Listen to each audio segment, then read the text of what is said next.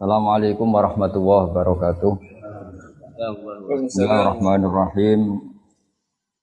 Nahmaduka ya ghafur ya syakur wa masalli wa sallim ala sayyidina maulana Muhammadin wa ala alihi washabihi asma'in nama ba'du. Yang sangat saya hormati Profesor Dr. Said Aqil Al-Munawwar selaku guru besar. Dulu beliau adalah teman-temannya saya, Profesor Zaini Dahlan, ketika ngajar S3 di Jogja. Wali Kota Salatiga juga wakilnya yang saya hormati, Ketua MUI Bapak Ali Suhaidi, juga moderator Bapak Irfan Hilmi yang saya hormati. Saya alhamdulillah, saya sesyukur-syukurnya karena saya menemukan mungkin yang keserian setelah guru saya, Kiai Heji Memel Huber, setelah bapak saya, Kiai Haji Nur Salim. Orang yang berstatus ayatan min ayatillah fil hifdi. Jadi termasuk, saya kagum sekali dengan hafalannya Pak Said tadi, tentang tahun kelahiran dan sebagainya. Memang, yaitu syaratnya profesor. Jadi ya harus dikagumi, tapi ya memang seharusnya demikian. Tapi saya yakin tadi ketua MUI-nya bisik-bisik sama saya, kayaknya nggak paham. Itu mungkin tawadhu, artinya tawadhu itu ya sebetulnya paham tapi pura-pura nggak paham. Atau memang benar-benar nggak paham, berarti jujur. Jadi dua kemungkinan baik semua. Kalau dia nyatanya nggak paham ya jujur. Kalau paham berarti tawadhu. Itulah Islam. Islam itu agama yang kata Rasulullah SAW, ajaban di amril mu'min, inna amrohu kullahu khairun. Orang mukmin itu selalu menakjubkan, semua urusannya bagus. Ketika dapat nikmat syukur ya bagus, ketika dapat musibah sabar juga bagus. Sehingga mungkin perasaannya para wali, para ulama melihat pandemi ini ya biasa, mungkin ibadahnya baru ibadah sabar, diuji Allah, karena di antara sunnatullah adalah walana bluwannakum bisya'in minal khaufi wal ju'. Selalu kita diuji rasa takut. Kita takut mati, takut miskin. Semoga lama-lama ya takut kaya setelah kita. Karena setelah orang mau jadi wali itu takutnya malah kaya. Karena kalau kaya nanti uangnya banyak, hisabnya banyak, polanya ya agak. Jadi takut itu tidak harus dari kaya menjadi miskin. Kita yang latihan mau jadi wali juga takut kaya karena takut banyak hisab.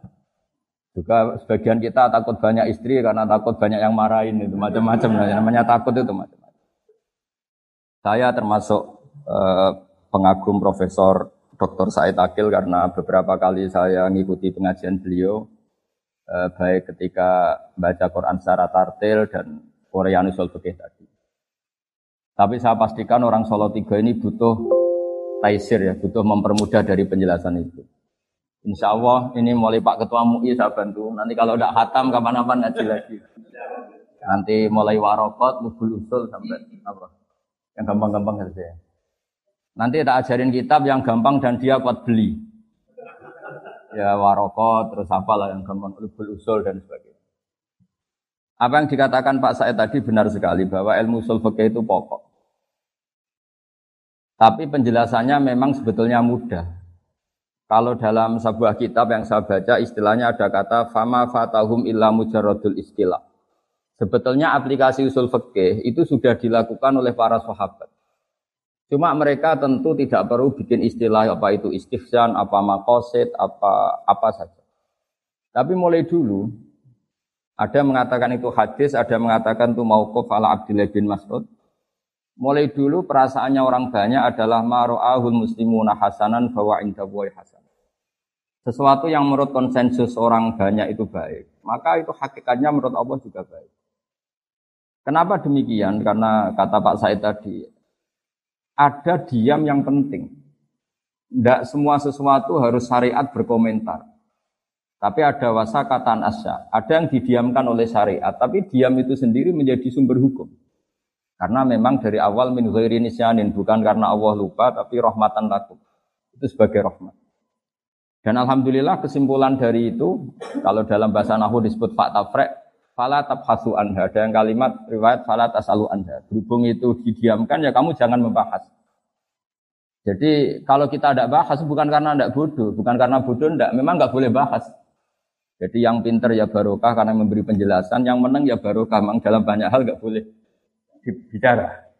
Jadi ini saya enggak tahu, saya ini afdol saya apa afdol yang diam ini, karena memang sebagian masalah itu enggak boleh dibicarakan. Tapi saya pastikan ilmu ushul fiqh itu hanya implementasi atau ekspresi atau apalah tatbiki dari perasaan adzauqus salim, perasaan yang salim. Saya mengkaji banyak ilmu balaghah. Karena memang tadi di antara syaratnya mufassir harus mengkaji balaghah.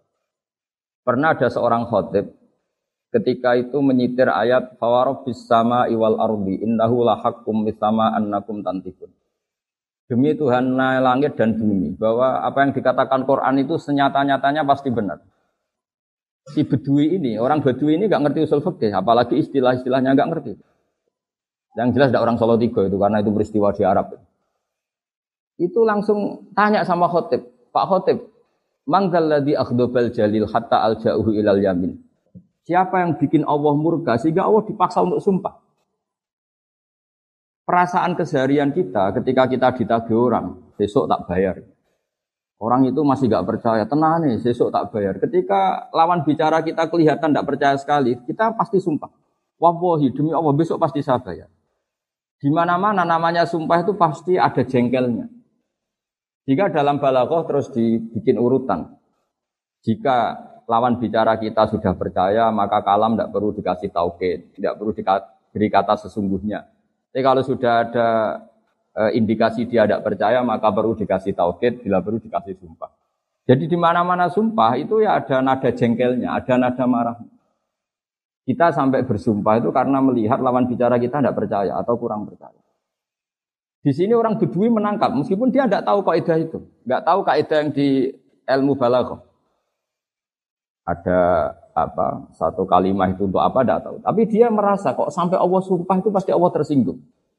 Dan ternyata betul, hampir semua ayat yang Allah sumpah pasti terusannya terus nadanya nada marah, nada menegur secara keras. Makanya ketika ada ayat sumpah, si Bedui tadi tanya sama Pak Khotib, mangdal ladzi akhdabal jalil hatta alja'uhu ilal yamin. Pak Khotib, siapa yang bikin Allah marah sehingga Allah harus terpaksa sumpah?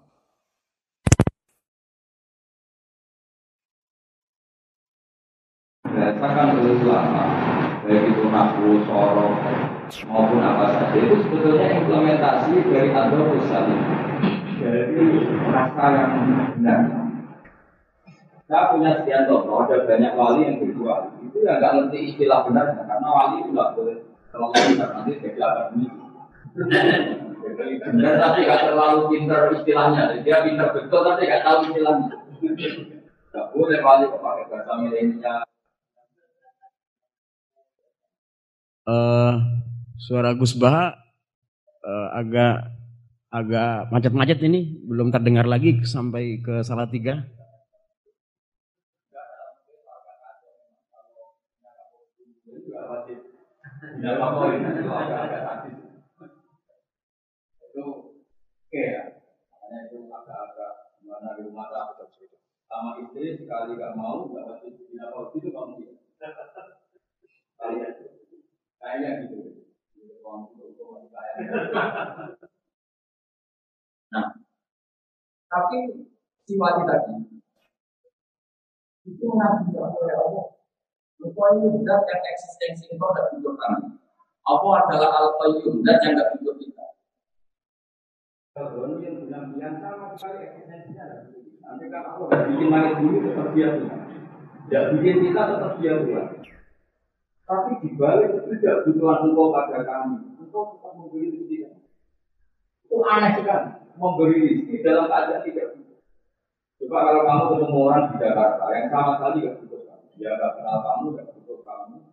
Ke depan juga tidak butuh kamu. Kamu dikasih uang 1 juta, itu luar biasa.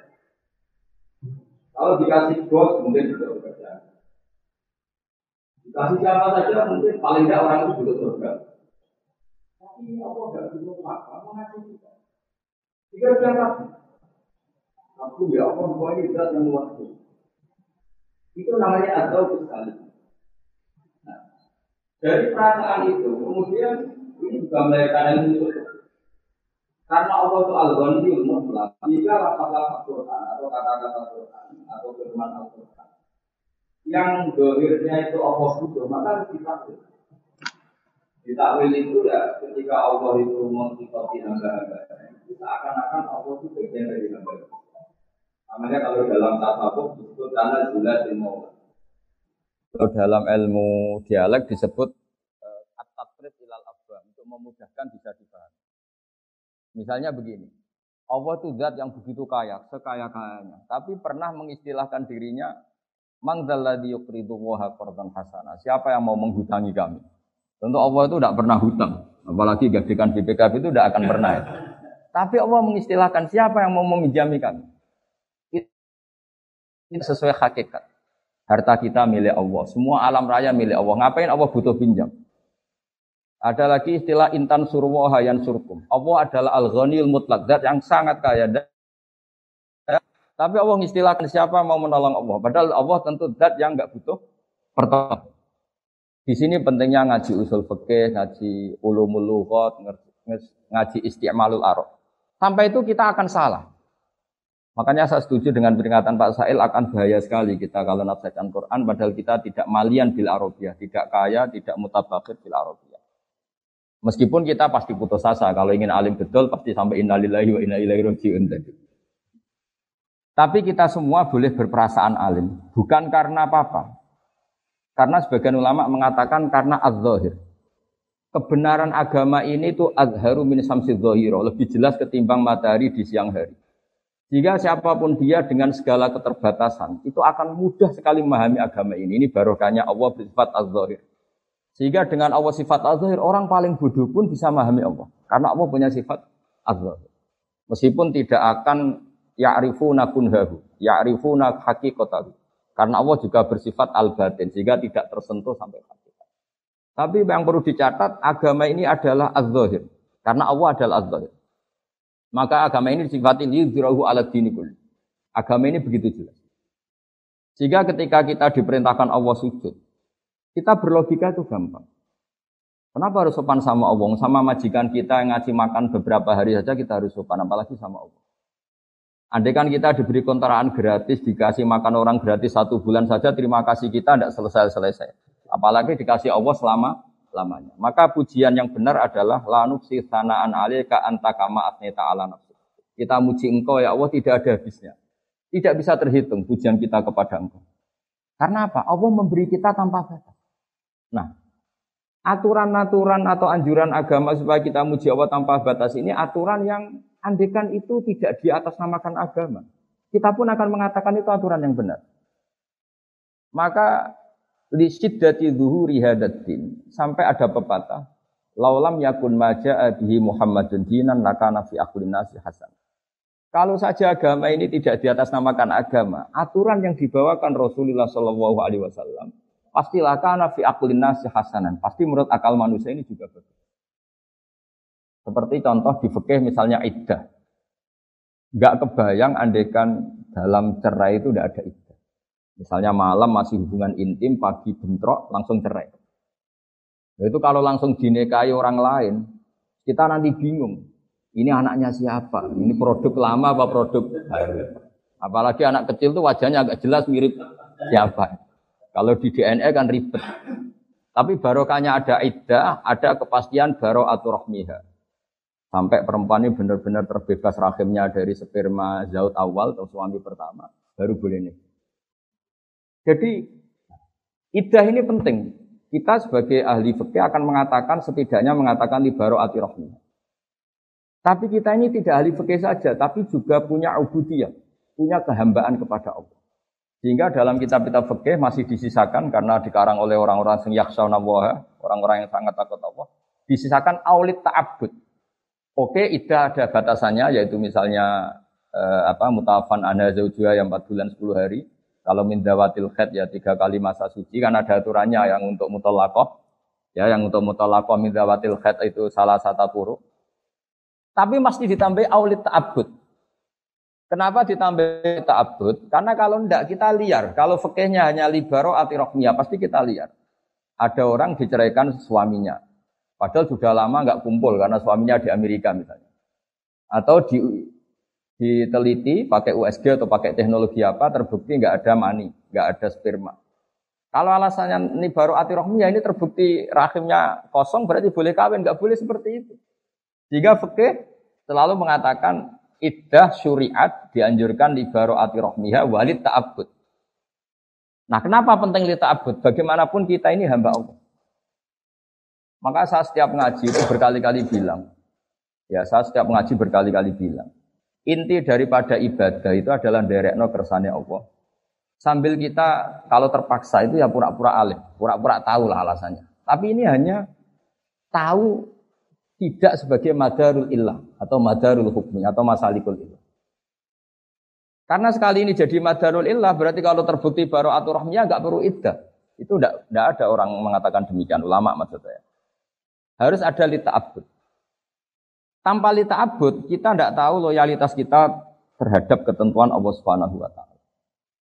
Misalnya begini, saya minta tolong Pak Ketua MUI, mau tak contohkan, tak suruh, gak pantas, ini Ketua MUI.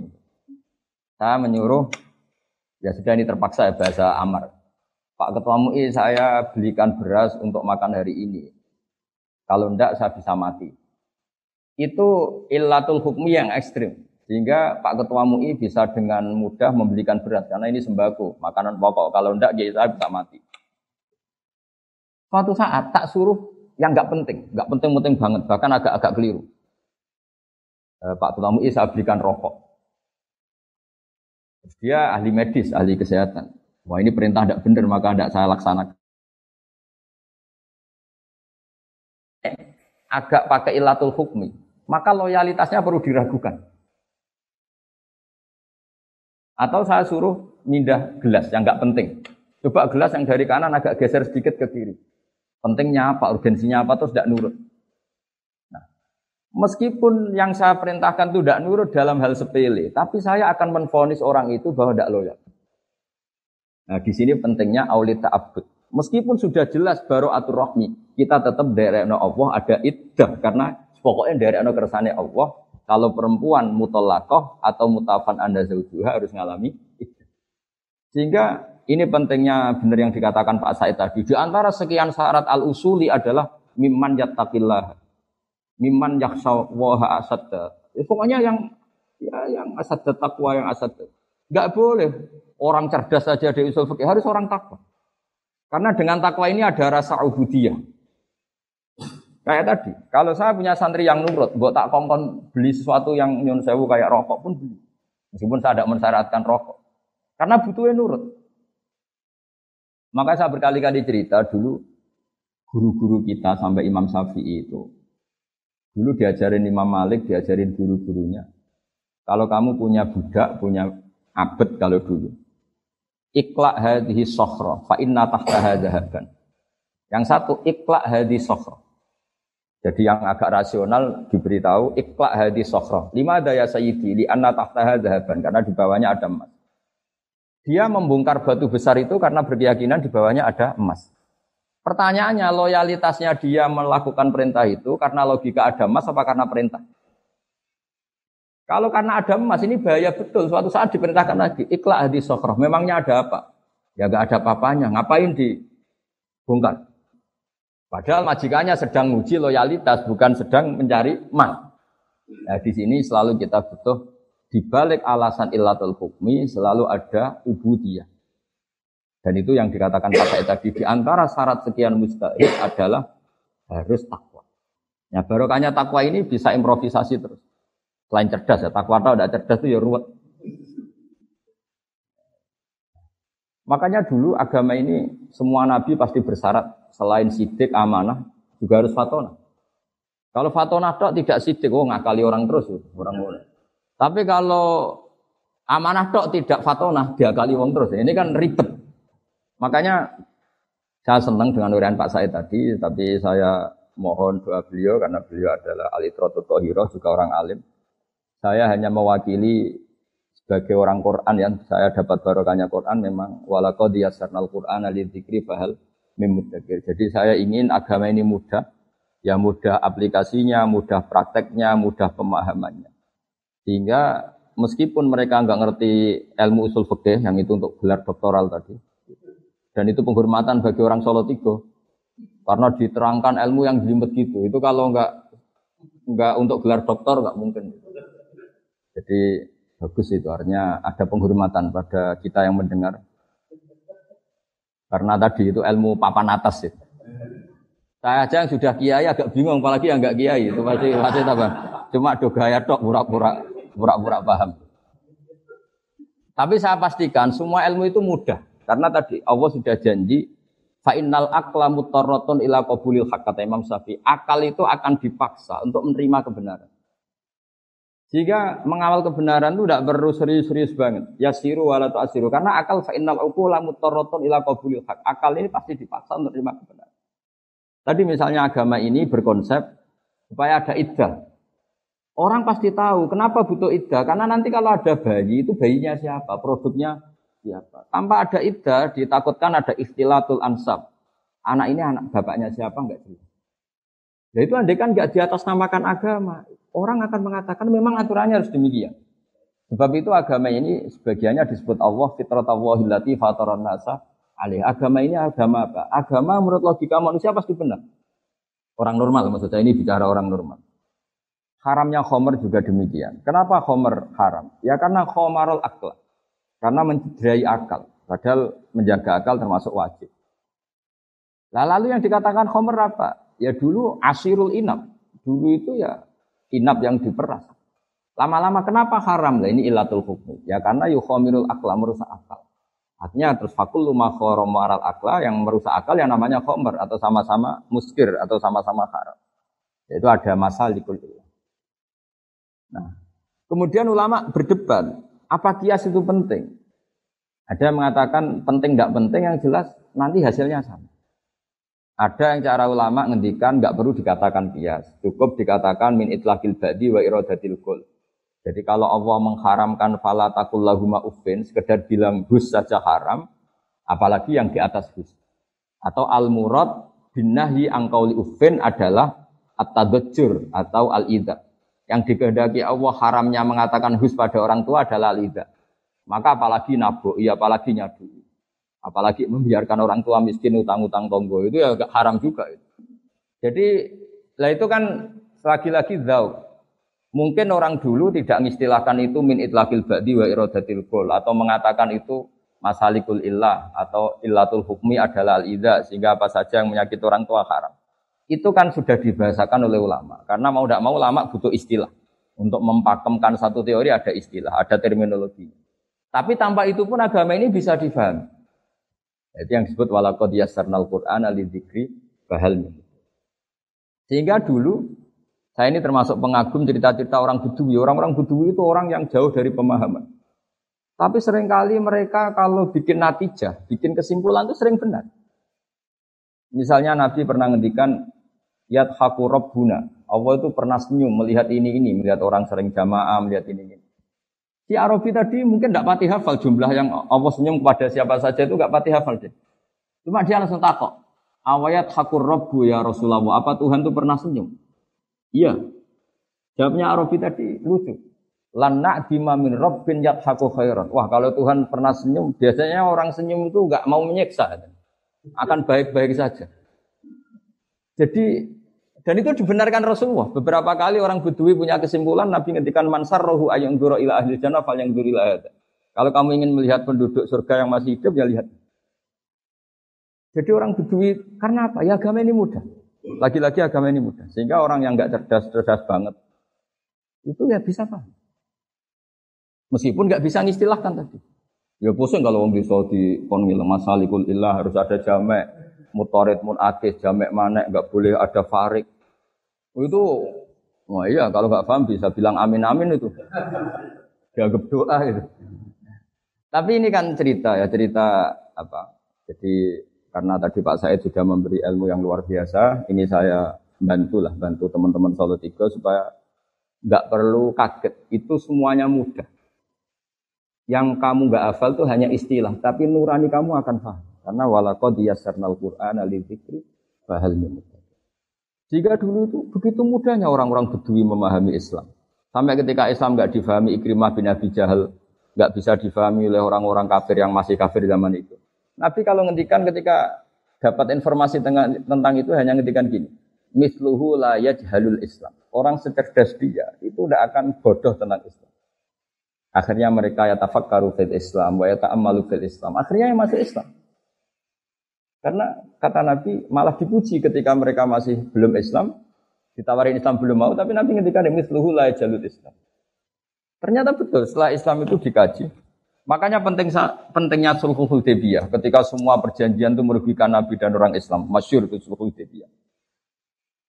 Dan orang enggak bisa memahami Sulhul Hudaybiyah karena di antara perjanjian itu sangat merugikan Islam. Kalau orang Islam masuk kafir harus dibiarkan karena kafir dianggap habitat. Kalau yang kafir masuk Islam harus dikembalikan. Itu kan satu perjanjian yang sangat-sangat merugikan. Tapi ada poin yang diinginkan Nabi yang orang enggak tahu zaman itu. Yaitu Nabi ngendikan, tapi syaratnya di kafir Quraisy boleh mendiskusikan Islam. Itu aja benar. Dan orang enggak boleh dilarang ketika berdiskusi Islam. Akhirnya apa yang terjadi? Fama yatakallamu ahadun fil Islam illa dakhala fihi. Orang diskusi Islam akhirnya masuk. Karena setelah diuji secara ilmiah pasti kecenderungannya orang Islam. Misalnya diskusi di Darun Nadwa, Tuhan kita sama Muhammad keren mana? Tuhan kita apa ya berhala itu? Yang kita mandikan, kita urusi, kalau rusak ya kita dandani. Nah, Tuhannya Muhammad siapa? Yang menciptakan langit bumi. Oh, kan jauh, kerennya kan enggak. Wah, akhirnya ya semuanya masuk Islam. Makanya dawuh Abu Bakar ketika mengenang itu, kita semua zaman itu enggak paham. Tapi akhirnya menjadi paham. Nah, karena mereka sudah masuk Islam, ya sudah otomatis perjanjian yang merugikan Islam itu ya dibatalkan mereka sendiri. Nah, di sini hebatnya Quran, hebatnya Islam. Bal naqdhifu bil haqqi 'alal batili fayadmaghuhu fa idza huwa za. Islam datang dengan hak. Ciri utama hak itu apa? Kalau berhadapan-hadapan dengan batil pasti kemenangan ada di hak. Fayadmaghuhu fa idza huwa za. Pasti barang hak ini akan mengalahkan yang batil, fa idza huwa za, dan batil itu pasti hilang. Makanya disebut ja'al haqqu wa zahaqal batil. Bagian ayat lebih ekstrim lagi. Diistilahkan mayubdiul batil wa mayubid. Barang batil itu tidak akan bisa memulai dan tidak akan bisa kembali. Maksudnya yang namanya berhala atau yang namanya manusia itu tidak akan menjadi Tuhan. Dari dulunya ya tidak akan Tuhan, kedepannya juga tidak akan sebagai Tuhan. Karena hakikat batil adalah mala wujuda lidzati. Memang hakikatnya tidak pernah ada. Nah, itu juga akhirnya. Nah, terus ilmu yang seperti ini ada yang mengkuni jadi filsafat, jadi filosof kayak Imam Roji dan sebagainya dan sebagainya. Jadi saya mohon semohon-mohonnya sama semua pendengar bahwa saya benar-benar kagum sama Profesor Said dan memang harus seperti itu pakai istilah-istilah terminologi usul fikih. Orang itu mau belajar.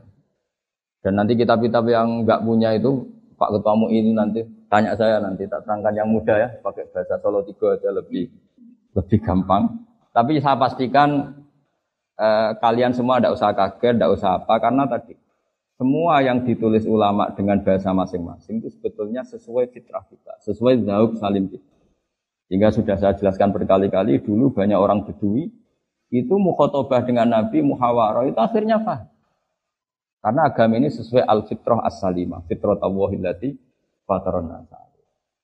Jadi seperti ketika Nabi melihat perempuan yang sedang menanak nasi lah kalau bahasa sini mungkin ketika apinya mau padam itu kan cara sekarang disebuli, cara bahasa Solo tiga disebuli supaya cepat naik apinya atau cepat membara itu bayinya dijauhkan terus ketika sudah agak jeda bayinya didekap lagi kata Nabi aro'aitum anna hadhihi tarihatun waladaha ilan nar apa kamu berpendapat bahwa seorang ibu ini membuang anaknya ke neraka?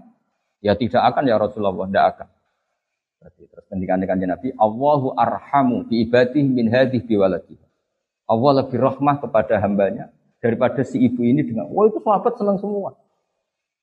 Karena kalau seorang ibu saja enggak tega anaknya di neraka, di api, apalagi Allah yang lebih arham, lebih rahman rahim.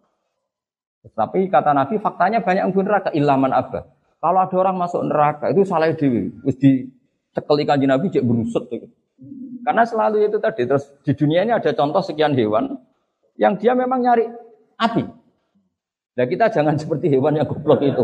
Wong api kok dicari. Jadi sebetulnya Nabi ini sudah akhidun bihujazikum, sudah megangin kita supaya tidak jatuh ke api. Tapi sebagian kita ngawur sekali tetap menuju api. Jadi ini pesan saya supaya ilmu dari beliau, ya kita semua minta restu beliau, minta doa beliau dari Profesor Said supaya barokah. Saya sebagai yang muda membantulah bahwa itu mudah.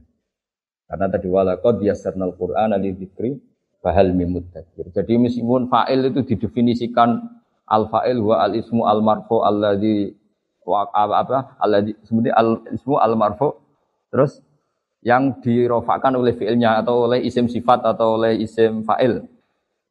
Itu kan kayaknya susah, tapi orang Arab ya sudah bilang ja'a zaitun. Jadi misalnya al-ismu al-marfu al-madkuru qablahu fi'luhu ya. Kalau dalam jurumiyah, tapi kalau di alam alfiyah tidak harus fi'il tapi termasuk isim fa'il. Kelihatannya kan susah, tapi setelah kita ngaji ya orang Arab tetap bilang ja'a zaitun. Ra'aitu zaitan. Tapi kalau ketika kamu menerjemahkan al-ismu al-marfu'u al-madhkuru qablahu fi'luhu. Itu kan kalau maknanya isim yang dibaca rafa yang sebelumnya disebutkan kata kerfi'ilnya. Oh itu kan kayak bulat. Jadi ya sudah, tapi lama-lama prakteknya ya gampang. Makanya terus orang Arab kadang pakai mausu'ah. Mausu'ah itu ya pokoknya ngono. Di bang latihan bahasa Arab Indonesia kesuwen kon kerja ning Arab Saudi sak taun mulai bahasa Arab. Karek dadani sithik-sithik nahu sorope gitu. Tapi kalau pintere bahasa Arab kan sudah.